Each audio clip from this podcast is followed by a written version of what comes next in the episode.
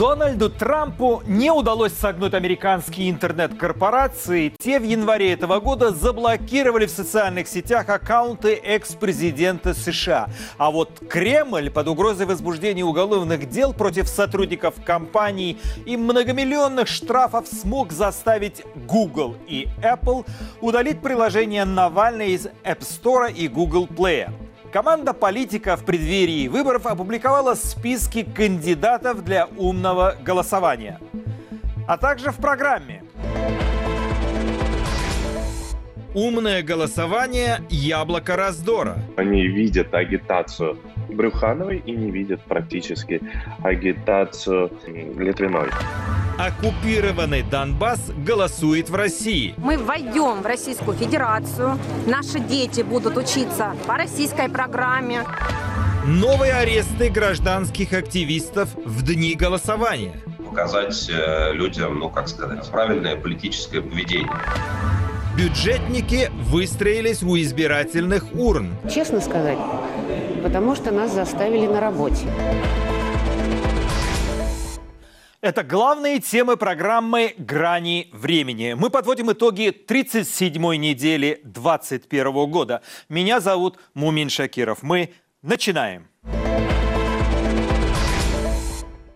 Я приветствую в студии «Свободы» политолога и политтехнолога Виталия Шклярова.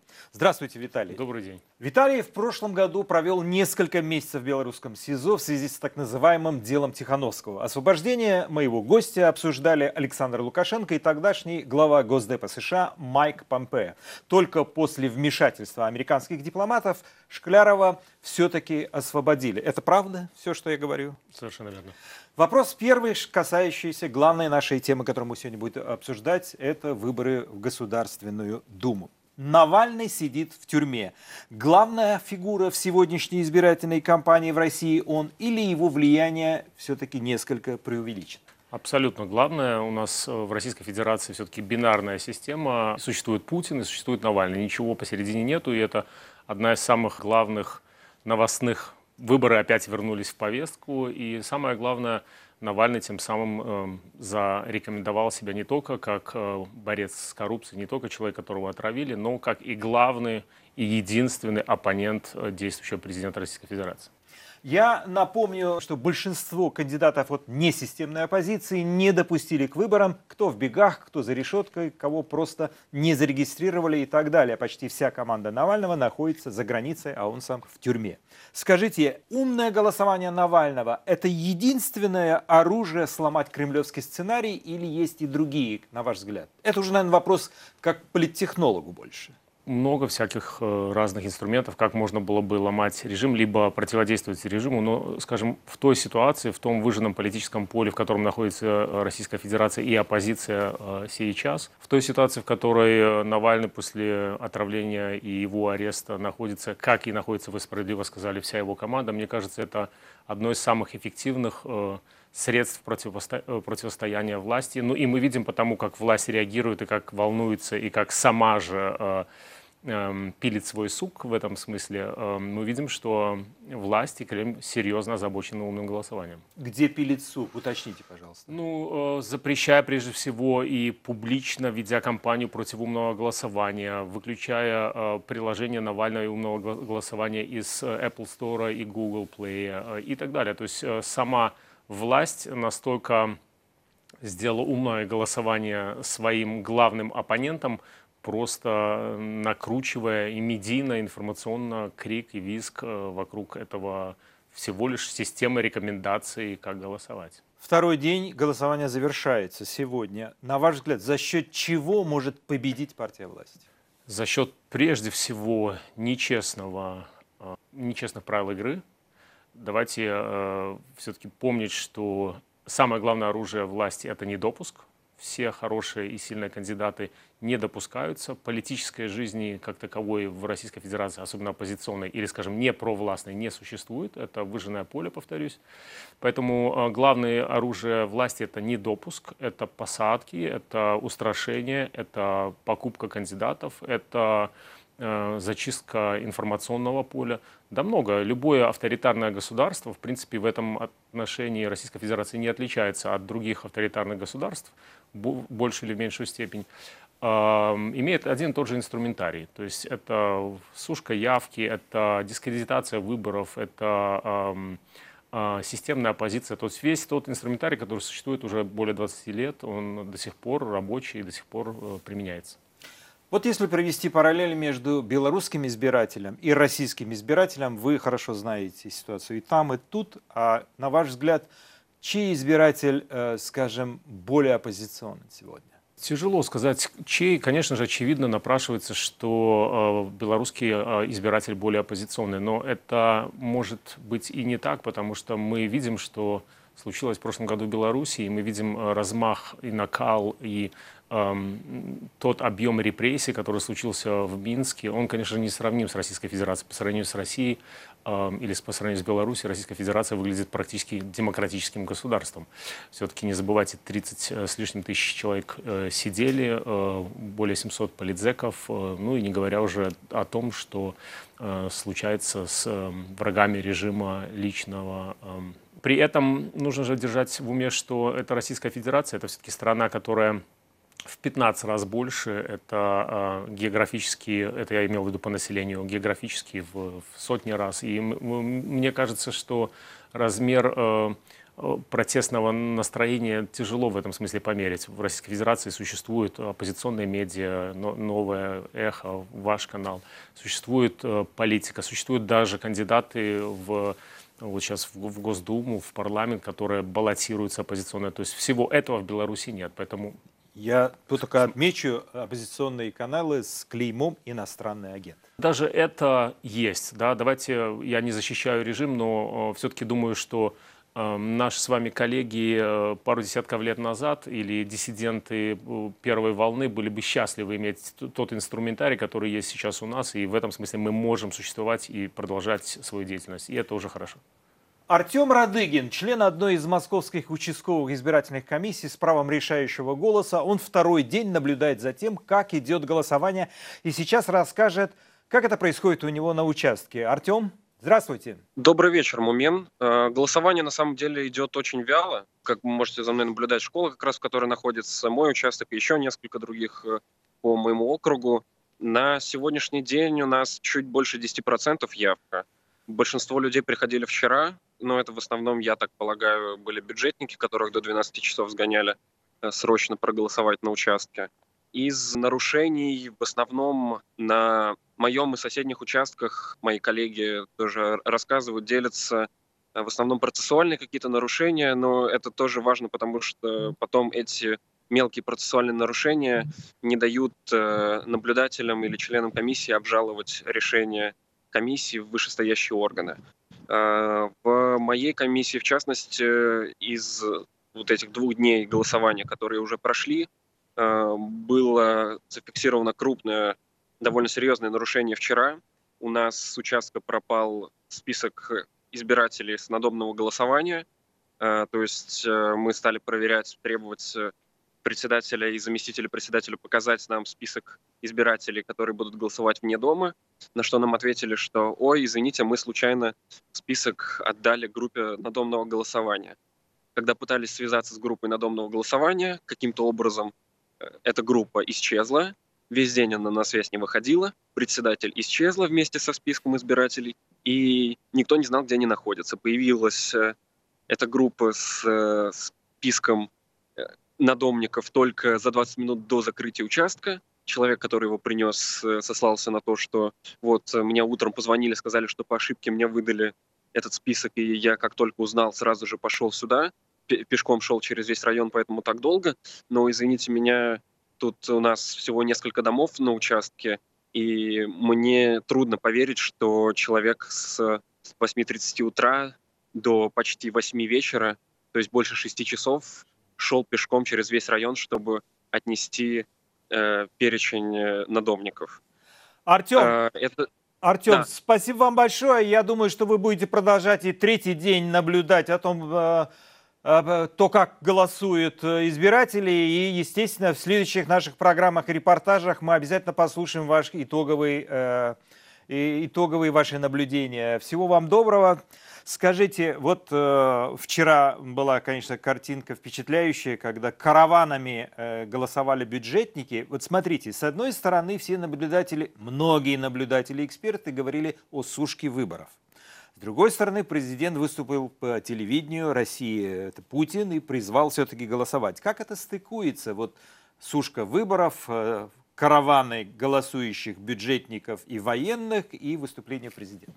Очень хорошо, очень совершенно правильная стратегия. Э, попробую, попробую объяснить. Дело в том, что каждый из лагерей политически должен мобилизировать и призывать своих э, сторонников голосовать. В данном случае отсылая, вот, что называется, объясним, сушка явки, то есть э, дискредитация выборов и ну, созда вот возможность создать или, или прием создать выборы вот такими смешными, странными, недоверительными, либо э, совершенно неправдоподобными, как раз-таки заставляет людей сомневающихся, которые думают, пойти, не пойти, не пойти, да, то есть принять решение, ну, посмотрите, что это за кандидат, зачем я пойду, либо все равно, э, что бы я ни сделал, ничего не изменится. И это как раз-таки колеблющиеся кандидаты, либо избиратели, которые вот так принимают на основе таких вот эмоциональных решений все-таки не идти не участвовать в этих выборах.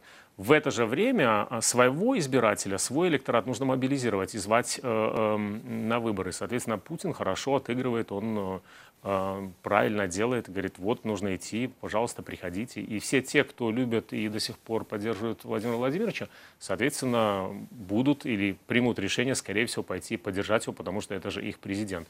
Ну и вот таким образом вы добиваетесь непропорциональности, репрезентативности и явки, и тем самым у вас есть возможность э, набирать больше голосов. И тем более, когда у власти есть еще админ-ресурс. Таким образом, вы манипулируете. Э, если можно очень коротко, некоторые эксперты говорят, что первые два дня голосования – это больше сторонники власти. А вот 19 число, третий день голосования – это больше те, которые против. Насколько эта пропорция существует или это просто, ну, у кого есть свободное время, тот и голосует? Я не видел никаких статистических исследований на эту тему. Мне кажется, это должны быть соцопросы глобально по всей стране. Я думаю, что это просто э, возможность выдать желаемое за действительное. Э, конечно же, в пятницу, почему три дня голосования? Это рабочий день, и, соответственно, админ-ресурс э, по понятным причинам легко э, мобилизируется. То есть всех условно, как когда-то в университете СПАР, отпускают с работы на полдня, чтобы проголосовать. И это, в принципе, вот такой хороший, наверное, диль и, бартер. То есть мы отпускаем вас с работы на полдня, а вы идите голосуете. В субботу-воскресенье это сделать уже тяжело, потому что не рабочие дни. Соответственно, имеет смысл, почему и власть ввела трехдневное голосование, чтобы растянуть эту возможность. А, я не думаю, что именно по какому-то дню кто-то больше, кто-то меньше ходит. Пятница, вот понятно, люди с работы. А суббота-воскресенье, я думаю, распределение будет совершенно а, хаотично. Это нужно мерить. Я не видел, ни, повторюсь, ни одного исследования, почему и как кто ходит. Идем дальше. В России идет трехдневное голосование. Выбирает депутатов Государственной Думы, региональных парламентов и нескольких губернаторов. В среду команда Навального опубликовала рекомендации по умному голосованию. В тот же день российские власти приступили к блокировкам и надавили на Apple и Google. Их сотрудников в России предупредили о некой красной черте, а также им пригрозили уголовными делами. Впрочем, и сами по себе рекомендации команды Навального раскололи оппозицию ряде округов. В одном из таких побывал наш коллега Иван Воронин. Блокировки, дидос-атаки и серьезный разговор с IT-гигантами. Российские власти продолжали борьбу с текстовым файлом с фамилиями кандидатов, названиями партий и номерами избирательных округов до самого открытия участков с урнами для голосования. Тогда же стало известно о блокировке в онлайн-магазинах Apple и Google приложения «Навальный». Но если не страх и ненависть, то уж точно вопросы и недоумения у ждавших рекомендаций умного голосования по одномандатникам возникли. Например, точно ли это прекрасный парламент будущего? Россия, Советский Союз.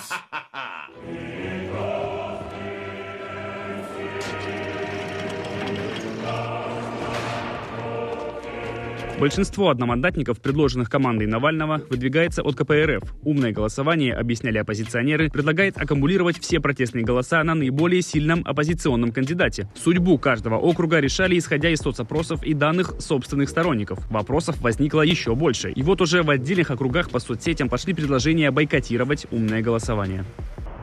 Как здесь, мы в московском районе Сокол. Это 198-й Ленинградский избирательный округ, где выдвинулись сразу два демократических кандидата. Муниципальный депутат, самовыдвиженец Анастасия Брюханова и поддержанная партией «Яблоко» правозащитник Марина Литвинович. В последний перед выборами день 16 сентября Марина Литвинович в полях на агитации, буквально в нескольких кварталах от места, где выросла, рассказывает кандидат. Во всяком случае, я знаю, что когда люди видят живого кандидата, который вот стоит перед ними и не прячется, готов разговаривать, у них складывается хорошее такое впечатление, мнение. Сейчас в последние дни уже в основном люди просто подходят, выражают поддержку. Сегодня вот женщина в Коптево подошла и сказала, что второй день плачет, потому что умное голосование меня не выбрало. Ставку умного голосования на ее оппонентку Литвинович назвала большой ошибкой, как и, к примеру, отказ в поддержке правозащитнику Алене Поповой в другом московском избирательном округе. Этот выбор был слишком субъективным и не основывался на реальной картине предпочтений людей в округе. Вот, мне кажется, что э, та реакция, которую мы увидели за вчера и за сегодня, ну, вот в Фейсбуке, по меньшей мере, в, в интернете, мы видим просто, что какое количество именно избирателей округа, они расстроены этим решением. И с одной стороны им хочется меня поддержать, с другой стороны они доверяют умному голосованию.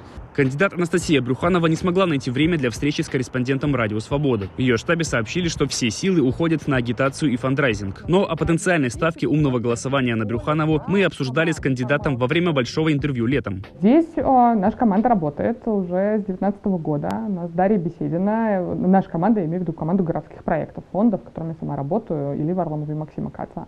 А, здесь Дарья Беседина избралась э, в Мосгордуму и сделала это успешно, с неплохим отрывом и сохранила при этом поддержку. У нас получилось вот с нуля за месяц собрать 16-17 тысяч подписей и 16 из них подать то, наверное, мы хорошо справляемся. Это треть от необходимых для победы голосов. Оба кандидата уверяют, что предлагали оппонентке поделить округа, но не нашли должного отклика. Брюханова утверждает, что первой заявила о желании баллотироваться в этом округе и вела бы переговоры с политиком Юлией Галяминой. На тот момент она была здесь муниципальным депутатом, уже баллотировалась в Госдуму на предыдущих выборах и снова собиралась в федеральное собрание будущего созыва. Но ее планы оборвало сфабрикованное, по мнению правозащитников, уголовное дело о неоднократном нарушении закона о митингах. Литвинович заявляла, что первой была все же Галямина, а сама Литвинович выступила кандидатом от ее команды и при ее поддержке. За каждую из кандидатов и разные социологические данные. И те, и другие подвергались критике. В них фигурировала и кандидат по Ленинградскому округу Галина Хованская. В далеком прошлом участница партии «Яблоко» Хованская выдвигается от «Справедливой России». Кандидатов от правящей партии в округе вообще нет. Оппоненты называют Хованскую провластным политиком, использующим административный ресурс. Так, незадолго до выборов жители округа массово получили сообщения с неизвестных им заграничных номеров в мессенджере WhatsApp с агитацией за Хованскую. Причастность своего предыдущего штаба к этому депутат предыдущего созыва категорически отрицает, считая провокацией. Идет клевета. Но если у людей нет другого способа поднять свои э, рейтинги и узнаваемость, ну что я могу сделать? Это взрослые люди, каждый выбирает свое. Я такими способами не пользуюсь никогда. И не буду пользоваться. Мне уже поздно меняться старту голосования все претендентки на место в парламенте продолжили борьбу за мандат. А мой гость э, Виталий Шкляров. Налицо конфликт. Литвинович, Брюханова очень достойные кандидаты, считают наблюдатели. Другие наблюдатели считают, что власть специально свела двух достойных кандидатов, чтобы они между собой переругались, а место досталось Хованской, которая якобы представляет мэрию. Как бы вы разрулили этот конфликт как политтехнолог? Ну, налицо конфликт не между двумя прекрасными женщинами, с которыми я лично знаком и много работал вместе. Налицо конфликт с властью. Власть, конечно же, сталкивает лбами. Власть, конфликт в том, что не допускают в другие округа, нету возможности баллотироваться. До сих пор есть муниципальный фильтр, нужно собирать подписи.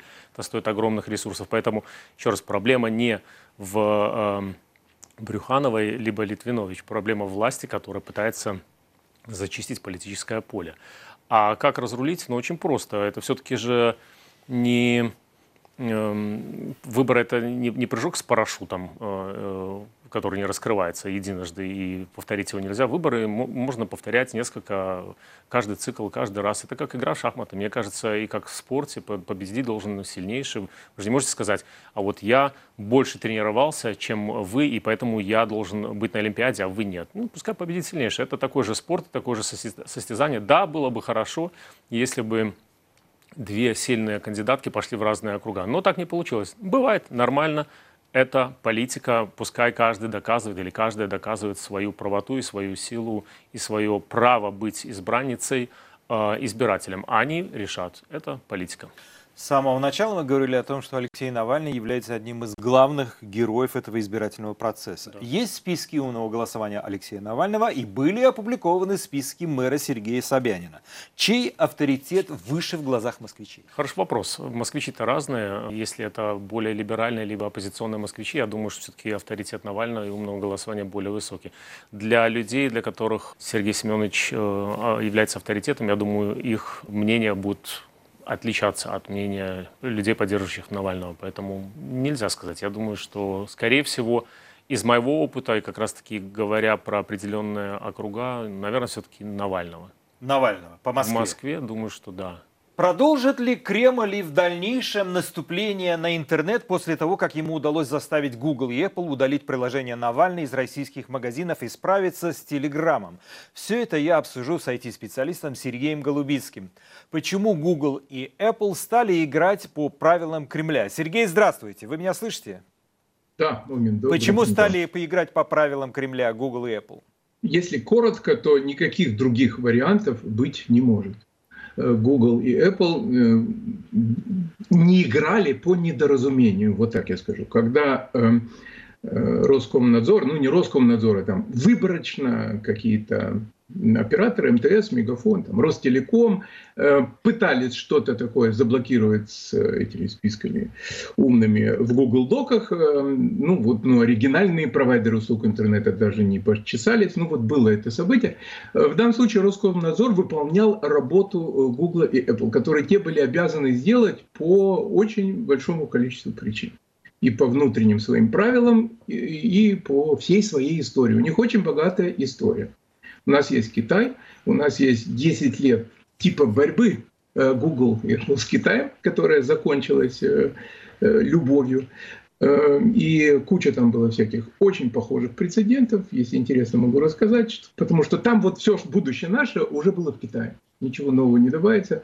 Так что то, что на два дня Google и Apple припозднились э, удалить там приложение Навального, списки, э, ну это как бы такое кокетство, жеманство, которое дополняет их очень некрасивое поведение с офисами э, российскими, где они играют вот эту модную в наших широтах игрушку под названием «Их там нету». Вроде офиса Сергей, есть, Сергей, а, нету, да. продолжение этого вопроса. Но вот есть история с Телеграмом. Мы помните, мы все помним, Десятки тысяч москви, москвичей выходили на акции протеста и защищали Дурова, Телеграм, ну, защищали себя в первую очередь, потому что всем хотелось свободного интернета. Дуров тогда очень грубо выразился и сказал, что Роскомнадзор пусть заткнется а, и заблокирует себе одно место. Почему все-таки Дуров и Телеграм прогнулся? Ну, тут это совсем просто. Потому что в те годы Дуров занимался совершенно другими вещами. Он собирал деньги под свой, так сказать, псевдо-блокчейн и, и псевдо-криптовалюту.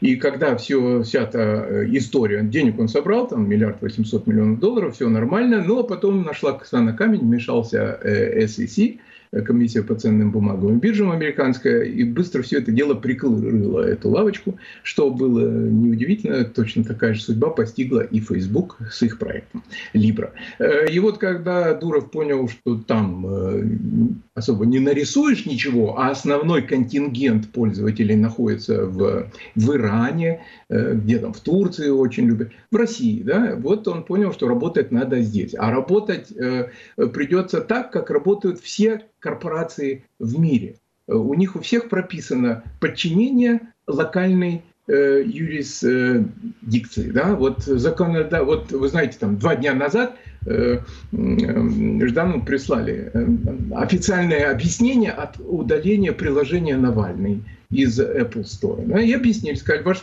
вы, ваша структура и приложение нарушает местное российское законодательство. Следить за местным законодательством обязательство каждого разработчика. Вот мы вас и удалили. И так было всегда. И Google так поступал, и Apple, и Телеграмма так поступает. А в прошлом году, когда убрали президента э, аккаунта э, Трампа да, в Твиттере и в Фейсбук, да. Э, тоже апеллировали к внутренней регуляции Твиттер и Фейсбук, где написано, что мы подчиняемся, так сказать, в внутреннему законодательству, имеется в виду американскому. Там были призывы э, идти там штурмовать Белый дом, все это нарушает внутреннее законодательство, и прикрыли. Почему сейчас должно быть другое? Нет его, и все корпорации... Сергей, будут... Сергей, если позволите, если можно, очень коротко ответьте, пожалуйста, наступление на интернет – это только начало или будет продолжение? Мумин. Ну, как, какое же начало? Начало было пять лет назад. Пять лет назад был взят официальный курс на балканизацию Рунета по примеру Китая. Был взят образец просто вот э, дословный. Вся история событий последних пяти лет с Рунетом – это полное подтверждение того, что происходило с 2006 по 2012 год э, в Китае. И здесь будет то же самое, но будет э, выделен Рунет в особую такую сущность, где будут утверждаться свои ценности, которые, по мнению местной власти, считаются, так сказать, именно теми ценностями, которые нужны страну, э, стране и народу. Вот эти ценности тут и будут, так сказать, через свой интернет. Поэтому э, то, что мы придем к китайскому варианту, у меня ни малейшего сомнения нет. Ну, к сожалению, печальный прогноз. Спасибо вам большое, Сергей. Наступление на российский интернет я обсудил с IT-специалистом Сергеем Голубицким. Всего вам доброго. Скажите, вот а, оппозиция, мы возвращаемся опять к теме выборов. Если вы что-то хотите добавить к тому, что сказал Сергей, нет. Тогда оппозиция пугает э, те, кто не хотят э, голосовать по списку э, Алексея Навального по умным голосованием, пугают сталинистами. Якобы вот э, в списках очень много левых, э, сталинистов, и ну, рука не поднимается за них опустить бюллетень.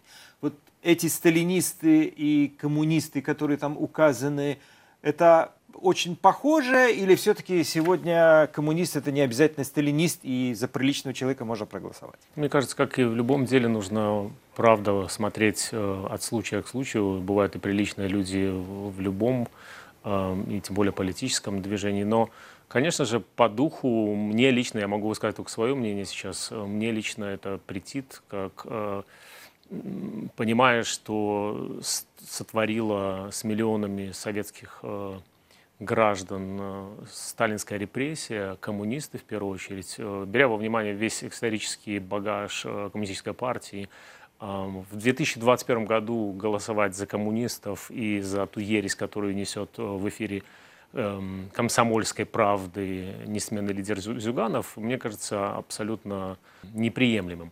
При этом мы понимаем, что умное голосование, конечно же, ссылаясь на коммунистов, не говорит, что это лучшие кандидаты. Нужно держать в уме то, что умное голосование задумано как протест против власти Единой России. В данном случае из двух зол выбирается наименьшее. Являются ли коммунисты лучшими кандидатами? Абсолютно нет. Если среди коммунистов хорошие люди, вполне вероятно. Но э, умное голосование, еще раз повторю, э, это протестное голосование, это голосование, которое придумал и сделал Алексей Навальный, и цель его совсем другая, а не поддержка коммунистов. Мне кажется, в современной России места коммунистической партии не должно быть. Кто учится проводить репрессии? Путин у Лукашенко или Лукашенко у Путина? Знаете, это два сообщающихся сосуда. С одной стороны, конечно же, Лукашенко своими действиями постоянно держит э, Путина в тонусе и, ну, скажем так, э, вымога, вымогательстве, да, то есть он, он, э, он задает тон, потому что далеко не уверен я, что Кремлю нравятся вот такие выпады с задержкой самолета, задержанием, либо с арестами, либо с беспокойствами в Минске в августе 2020 году э, практически на границе с Российской Федерацией. С другой стороны, мне кажется, оба джентльмена, в принципе, и по возрасту, и по бэкграунду, наверное, учатся у Виссарионовича и всех от этих э, э, и плеяды коммунистических вождей, и в этом смысле они друг друга дополняют. Спасибо большое, Виталий, за общение. Выборы в России я обсудил с политологом и политтехнологом Виталием Шкляровым. Далее в программе выборы в Хабаровском крае. Там жители избирают губернатора вместо арестованного летом 2020 года Сергея Фургала, а также новые аресты гражданских активистов в Москве и других городах России. А пока наша лента новостей. Президент Владимир Путин ушел во вторник на самоизоляцию. Как рассказал глава государства на совещании с членами правительства, он это сделал из-за того, что накануне целый день общался с сотрудником своей администрации, который, цитата, «поздновато ревакцинировался и заболел ковидом». Путин отметил, что у него самого сохраняются высокие титры антител, и нынешняя ситуация станет проверкой для вакцины «Спутник Ви», которой он привился. При этом российский президент был вынужден отказаться от поездки в Душамбе на саммите ШОС и ОТКБ. В итоге в них он участвовал по видеосвязи. Между тем, Всемирная организация здравоохранения приостановила процесс одобрения российской вакцины «Спутник Ви». Как пояснил замглавы Панамериканской организации здравоохранения Жарпас Барбоза, процедура приостановлена, потому что во время инспекции одного из заводов, где делают вакцину, обнаружили, что этот завод не придерживается стандартов производства. По словам Барбоза, эта мера будет действовать, пока производители не примут необходимых мер и не будет проведена новая проверка. Процесс одобрения «Спутника» ВОЗ идет с весны этого года. Сроки принятия решений сдвигались уже несколько раз. Цены на газ в Европе на этой неделе поднимались выше 800 долларов за тысячу кубометров. Как отмечает Forbes, по сравнению с июлем 2020 года цены выросли практически в 20 раз. А коммерсант пишет, что такие рекордные цены уже заставляют власти некоторых стран ЕС принимать чрезвычайные меры по ограничению тарифов на газ и электроэнергию. Эксперт объясняет подобный скачок тем, что восстановление мировой экономики и спроса на газ происходит быстрее, чем ожидалось. Это приводит к общему росту цен на все сырьевые товары, в том числе и на природный газ. А удаленная работа только способствует дополнительному росту спроса на электроэнергию энергию и газ со стороны домохозяйств в Европе. Свою роль сыграли и спекулянты. Волатильность на рынке газовых фьючерсов резко увеличилась, что, по всей видимости, привлекло дополнительный спекулятивный капитал тех, кто хочет заработать быстрые деньги. Более 200 средств массовой информации, НКО, просветительских и благотворительных организаций запустили петицию с требованием отменить закон об иностранных агентах. В тексте говорится, что авторы петиции оценивают происходящее как акт государственного давления на СМИ и общественные организации. И само законодательство, и сложившаяся правоприменительная практика направлены на ослабление институтов гражданского общества. Конец цитаты. Петиция собрала более 100 тысяч подписей за два с небольшим дня. Одновременно с этим Замоскворецкий суд Москвы оштрафовал трех журналисток важных историй за одиночные пикеты против признания признания российских независимых СМИ иностранными агентами. Девушек, двое из которых признаны Минюстом иностранными агентами в личном качестве, признали виновными в нарушении правил проведения митингов. Каждый из них назначен штраф в размере 10 тысяч рублей. Они будут обжаловать это решение суда.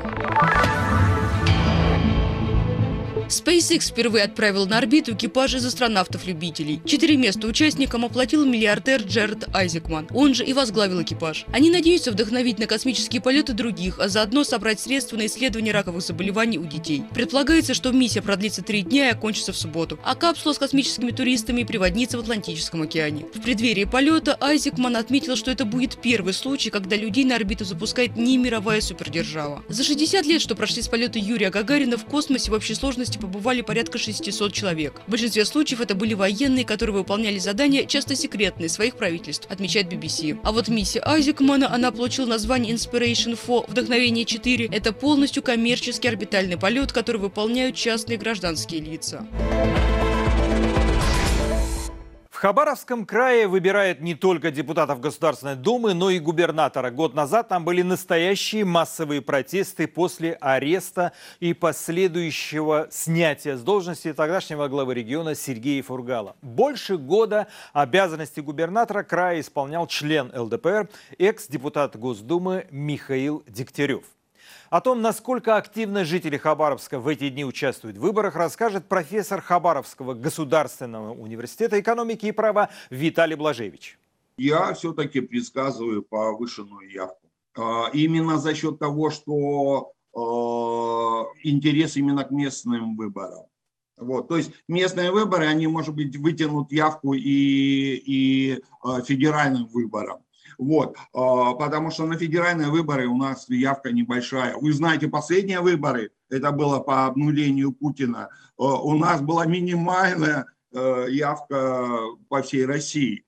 Вот, так что, но в данном случае именно местные выборы, ну, они вы, вытянут федеральные. Что я вам скажу, визуальная картинка, я сам сходил на свой участок, я, вы знаете, поддался общей такой вот э, тенденции, что все почему-то решили пойти воскрес... только в воскресенье и, и, и желательно еще и после обеда. То есть есть вот такая как бы ну, всенародная такая вот, знаете, вот, ну ходит вот между людьми вот такая, что все только ждут, не дождутся этого дня, э, чтобы пойти и проголосовать после того, как протест э, был, ну, грубо говоря, подавлен конечно, люди только и ждали вот этого реванша, да. Ну, а на самом деле протест, он идет всегда, у нас вот каждый день, э, ну, не митинги, а вот пикеты проходят э, на Комсомольской площади. Вот, там договорились как-то, это все официально, что, ну, не больше 10 человек из-за пандемии. И вот 10 человек стоят с плакатами. В общем, это идет все время постоянно, это не кончалось. Только вот ушло в подполье, и теперь люди, ну не в подполье, а по квартирам, да, а, и теперь люди просто ждут вот этого реванша. 19-го, ну то есть чем ближе к полному закрытию уже э, участков, э, ну, тем меньше шансов, э, что твой голос подделают. За день до начала голосования Следственный комитет возбудил уголовное дело по статье «Склонение к массовым беспорядкам». Обвиняемых по нему уже как минимум 11 человек в семи регионах России. Среди них люди, имеющие отношение к малоизвестному телеграм-каналу «Что делать?», а также студентка Высшей школы экономики Мария Платонова, сотрудничавшая с Максимом Кацем и штабом Анастасии Брюхановой. Наблюдатели провели параллели с делом «Но увеличие». По нему несколько человек получили длительные сроки. Об этом, а также, разумеется, о выборах я хочу поговорить с редактором отдела политики «Новой газеты» Кириллом Мартыновым. Кирилл, здравствуйте. Добрый вечер. Что это за история с этой бывшей сотрудницей штаба кандидата в депутаты Госдумы Анастасией Брюхановой, с этой студенткой Высшей школы экономики и с этими арестами? Как я уже сказал, невольно напрашивается параллель с новым величием. И почему-то эти э, репрессии и аресты, они в дни голосования. Вы как-то это связываете с выбором или это все-таки параллельная история? Ну, это параллельная история, но она, безусловно, приобретает символическое значение, потому что, э, собственно, обвинение этим молодым людям заключается в том, что они в... Там очень такая странная формулировка, что они в телеграм-чате, судя по всему, э, склоняли каких-то граждан неизвестных к массовым беспорядкам именно в дни выборов. И, собственно говоря, это, этот показательный арест, он а, а, случился за день до начала голосований а, ровно с тем обоснованием, чтобы сорвать вот эту, значит, экстремистскую выходку. При этом, насколько я понимаю, ну, во-первых, речь идет о таком мысли преступлении э, типичном, да, то есть кто-то что-то писал в чатах и никаких действий не совершал при этом. По крайней мере, следствие об этом не говорит. И конкретно в случае со студенткой Марией Платоновой у следствия, судя по всему, вообще просто ничего нету. Она, возможно, состояла в каком-то чате, но э, дальше, собственно говоря, э, какие-то заявления следствия не распространяются. И очень показательно, что она э, не оказалась в следственном изоляторе. У нее тяжелая статья и грозит от 5 до 10 лет тюрьмы. И это третий, третья политзаключенная из Высшей школы экономики после именно из студентов, да, после Егора Жукова в 2019 году, э, после Аллы Гутниковой в начале этого года, одной из э, редакторов э, студенческого проекта «Докса». И вот теперь Мария Платонова, ей 20 лет, э, ее э, там угроза какая-то, опасность для общества совершенно ничем не обоснована. Но и даже Басманный суд Москвы решил ее все-таки в СИЗО не отправлять, что в, российском, в российской практике означает, что на нее ничего нет. А, Кирилл, невольно я подталкиваю, наверное, себя, чтобы задать вопрос, который задают сегодня многие, э, в том числе и оппозиционеры. Будут ли репрессии после этих выборов? Продолжатся ли они? У нас нет никаких сомнений в том, что они продолжатся. Э, у э, той репрессивной машины, как ее обычно называют, ну, в реальности, конечно, это вполне конкретные люди, которые беспокоятся о своих премиях, чинах, наградах, которые работают в российских спецслужбах – у них нету никакого сейчас противовеса, и, собственно говоря, некому их останавливать. И поэтому э, после 19 сентября, я думаю, нас ждет, ну, скорее, какое-то дальнейшее ожесточение, чем э, умиротворение. И по линии преследования активистов и по линии разгрома оставшихся на территории России независимых медиа и далее по списку. Здесь мы пытаемся рационализировать действия российских властей, ну, как если бы им нужно было бы выиграть выборы, а после этого они успокоятся, но в действительности они и дальше будут бороться за сохранение своей э, власти, своих полномочий, своих денег. Э, на кону теперь у них президентские выборы уже через три года. Поэтому, э, собственно говоря, э, все продолжится и, и, к сожалению, будет хуже, да. Как бы вы охарактеризовали то, что происходит на избирательных участках в России? Это выборы или спецоперация по назначению новых чиновников в законодательные органы и исполнительную власть? Э, я думаю, что мы сейчас переживаем исторический момент. Он нам, ну, мы находимся внутри него, и нам не видны пока его масштабы. Э, историч, исторический момент заключается в том, что э, власти ну, вышли на совершенно принципиально новый, мне кажется, уровень я не хочу даже сказать фальсификации выборов, мы пока не знаем, какие именно фальсификации, какой их объем, можем только предполагать и будем все это анализировать в течение ближайших дней. Но э, очевидно, что в России есть, э, наметился такой явный общественный перелом. Очевидно, что «Единая Россия» не пользуется в России популярностью. Э, очевидно, что люди э, устали от э, нынешнего положения вещей и хотят, э, ну, не знаю, чего-то другого, то ли новых политиков, то ли голосовать за коммунистов, потому что они против э, повышения пенсионного возраста и э, публично выступают за ограничение вакцинации, что тоже многих волнует, такая специфическая тема сюда вторгается. И вот в этом полностью проваленном общественном контексте то есть э, власти абсолютно проиграли повестку оппозиции, которой даже, в общем, нету, но просто той, той оппозиции, которую люди себе могут придумать. На этих выборах, будь это коммунисты или отдельные депутаты в округах. И для того, чтобы, э, для того, чтобы вернуть э, ну вот, захваченные ими депутатские мандаты, власти идут на совершенно беспрецедентные вещи – вот э, то, что сейчас конкретно происходит, это просто поразительно, потому что э, трехдневное голосование уже ясно, во что оно превратилось. В пятницу пришли на избирательные участки все те люди, которых заставили голосовать. Э, огромное количество, там, миллионы людей э, по всей стране, их отправили голосовать их работодатели, и это происходило именно в пятницу для того, чтобы э, ну, в офисе какой-то структуры государственной сидел кадровик, или какое-то назначенное лицо, которому можно было отчитаться о проделанном голосовании. Все должны были голосовать в пятницу, и электронное голосование так было устроено, и э, голосование обычное. Вот эти очереди, которые, да, очень уместно здесь показать, это вот буквально история про то, как работает то, что в политической науке называется workplace mobilization, когда работодатели просто принуждают людей к участию в каком-то политическом э, выборе. Очень, конечно, цинизм большой заключается в том, что официальным обоснованием трехдневности выборов э, э, была, естественно, пандемия, и говорилось о том, что люди не должны скапливаться в одном месте и рассредоточиться по трем дням, и это вроде как для нашего же здоровья. Вот мы видим, как это здоровье работало в течение всей пятницы. Сегодня в субботу никакого ажиотажа нету, то есть никаких людей, которые вдруг решили во второй день голосования вот так же массово прийти и встать в очереди, их не наблюдается. То есть это абсолютно, абсолютно открытая и довольно примитивная политтехнология. Они сами себя сдали, тех, кто отправил э, бюджетников именно в рабочий день на выборы. И в пятницу, э, то есть и в воскресенье, наоборот, на участки придут те, кто э, ну, шел своими ногами. Я пойду голосовать Э, завтра. И многие люди, которые хотят именно свой голос воспользовать, использовать как э, ну, способ протестовать, способ показывать свое отношение к происходящему в стране, они придут на, на участки, э, участки завтра в разное время, поэтому вряд ли на разные участки, поэтому вряд ли там будут очереди, конечно.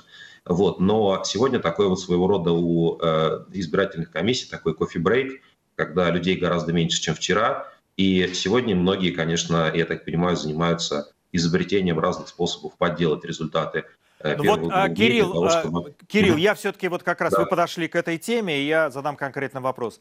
Мы все сидим в интернете и смотрим uh, YouTube и другие каналы. Мы видим в интернете десяток роликов, вбросов и видео с конфликтными ситуациями на избирательных участках. Насколько эта картина похоже на выборы 2011 года в Госдуму, когда народ, увидев массовые фальсификации, вышел на улицы российских городов. Ну, справедливости ради народ тогда вышел только в Москве, и тогда была, многие социологи объясняли то явление э, ситуации, когда, условно говоря, ну такая сытая Москва, э, решив, что, в общем, действительно мы живем в своей стране, мы ее граждане, мы уже получили определенный уровень материального благополучия, и теперь мы хотим чего-то большего – да, и вот после этого случилась, случилась та знаменитая болотная декабря 2011 года, первая, которая была посвящена фальсификациям в Госдуме. Сейчас ситуация в стране прямо противоположная. Сейчас люди в Москве и в регионах гораздо э, беднее просто стали и гораздо более разочарованы всем тем, что в стране происходит после 2014 года с экономической точки зрения. И э, даже если будет какая-то острая реакция людей, мне кажется, она не укладывается в ту логику, которая была в 2011 году. Скажите, а каковы шансы, что в Думе может появиться пятая системная партия, только не называя название партии? Состав партийный, э, фракционный не изменится. Э, самая серьезная драма, мне кажется, будет связана, во-первых, э, с количеством, соотношением единороссов и всех остальных, сохранится ли оно, что с ним случится вообще. И, во-вторых, по отдельным а, а, округам избирательным, в Москве, в частности, в Петербурге, а, тоже очень, мне кажется, будет суровая борьба вот этой административной мобилизации первого дня и протестного голосования третьего дня. И, и понедельник мне точно будет, как, мне кажется, что ночь на понедельник будет довольно насыщенной, насыщенным временем для российской политической истории. Кремль показал видео, где Путин голосует через интернет, но возник конфуз. Часы показывают не ту дату, мобильный телефон отсутствует на столе, который должен был бы получить смс из системы Госдумы, э, простите, системы госуслуг. Зачем его помощники э, Путина, имеется в виду, показали это сомнительное видео? Уже не в первый раз вот э, некоторый, ну, наверное, сохраняющийся авторитет Путина, его такой политический капитал, символический капитал – он используется для того, чтобы что-то такое обосновывать в российской жизни, а, то там нужно как-то всех поддержать программу вакцинации. Я к ней хорошо отношусь, просто мне не нравится, как пропаганда ее обсуждает, а, историю про вакцинацию от ковида. А, и мы регулярно видим вот Путина в таких немножко странных ситуациях, как он ведет совещание по голосовой и по видеосвязи. Э, в прошлом году мы это видели, как, как странно это выглядело. Э, и здесь, вот, мне кажется, похожая ситуация. Э, по всей видимости, в Кремле делают серьезную ставку на электронное голосование. Для них это очень удобный инструмент. И они решили, что это хороший момент. Путин, видимо, решил, хороший момент вот эту новую технологию ну, деполитизации, по сути, то есть выведение людей за пределы избирательных участков при сохранении формальных представительских процедур, использовать, э, поддержать эту процедуру, этот, этот трюк, эту политическую технологию при помощи э, лично Путина для тех, кто, в общем, на его мнение все-таки ориентируется. Скажите, Запад э, признает эти выборы или нет? И вообще Кремлю это важно или начихать? Собака лает, караван идет? Ну, я думаю, что надо все-таки дождаться окончания выборов для того, чтобы делать выводы да, о том, что, что именно на них произошло мы увидим а, какую-то статистику официальную, по ней можно будет судить, насколько а, грубо ее подделывали. То, что ее будут подделывать, в этом сомнений нету, но всегда казалось, что есть определенный ну, как бы потолок фальсификации, когда вы не можете просто э, заменить одни цифры на другие. И когда-то российским властям, вот недавно, еще два года назад, пришлось, скажем, просто отменить выборы в Владивостоке, потому что им не удалось их фальсифицировать как следует. Э, э, соответственно, я думаю, что Запад будет реагировать на официальные итоги, на заявления российских независимых экспертов, которые последуют э, в понедельник. И российским властям, я думаю, все-таки важно, чтобы их считали законными представителями воли российского народа, о чем очень любит говорить президент Путин. И, по всей видимости, он себя именно в этой роли видит, исключительно в ней. Кирилл, спасибо вам большое за беседу. Моим гостем был редактор отдела политики «Новой газеты» Кирилл Мартынов. Иван Воронин, мой коллега, продолжает следить за трехдневным голосованием. В первой части этого эфира вы видели его репортаж об одном из московских одномандатных округов. Сейчас же Иван находится около одного из избирательных участков в Москве. Иван, добрый вечер. Что Добрый вечер, Мумин. зацепило ваш глаз? Скажите, вот мы смотрим внимательно ролики, видим и караваны очередей, видим и вбросы, и фальсификации, есть э, такая информация. Что увидели вы интересного? Ну, пожалуй, на контрасте со вчерашним днем, когда было действительно объявлено по источникам, признанным иностранным агентом издания «Медуза» о том, что э, бюджетники мобилизованы проголосовать до 12 часов, сегодня на контрасте абсолютно пустые очень многие избирательные участки. В Москве довольно тихо и спокойно. Нет гулящих школьников, которым, по, видимо, по всей видимости, накануне выдали выходной и заставили э, классных руководителей устраивать им экскурсии по Москве. И нет бюджетников, которых мы в том числе наблюдали неподалеку отсюда, в районе Арбата, в самом центре Москвы. А здесь через считанные секунды и минуты, пожалуй, все-таки закроются избирательные участки, в том числе вот этот, который находится за моей спиной, вот именно в центральной части России по московскому времени живущий.